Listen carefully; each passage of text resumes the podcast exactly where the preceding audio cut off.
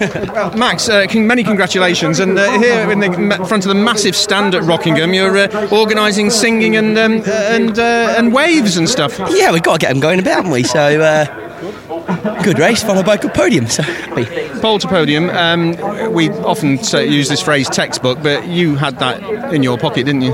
Yeah. Um, who got fastest lap? Is that the uh, no, I don't think you did. I think Lee ah. just pipped you by, ah, right. by well, a 10. We'll have to get him tomorrow. But uh, yeah, you know the the pace was strong in the car. I thought we'd go off more in the middle section, in the middle of the uh, race, but we didn't. So um, I'm not really sure how.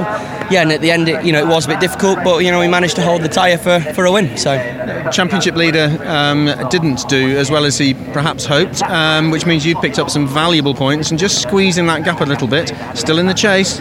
Yeah, I mean, it, you know, it's not over, and I think that probably means that Bushell can't win it this weekend, but you know, we've had our, our fair share of misfortune this year, and it seems to go Mike's way every every round. So it's, it's about time sort of the tables turn. But you know, great day for us, and hopefully tomorrow's the same. You look confident after qualifying, and you definitely carried that through to the race, didn't you? That was a very tidy drive. Yeah, I'm uh, I'm really happy. You know, I felt good, I felt confident, and uh, yeah, you know, the every lap was consistent, and that's the key to it. So I was, was really happy with my performance. Very well done, Max. Thank you very much.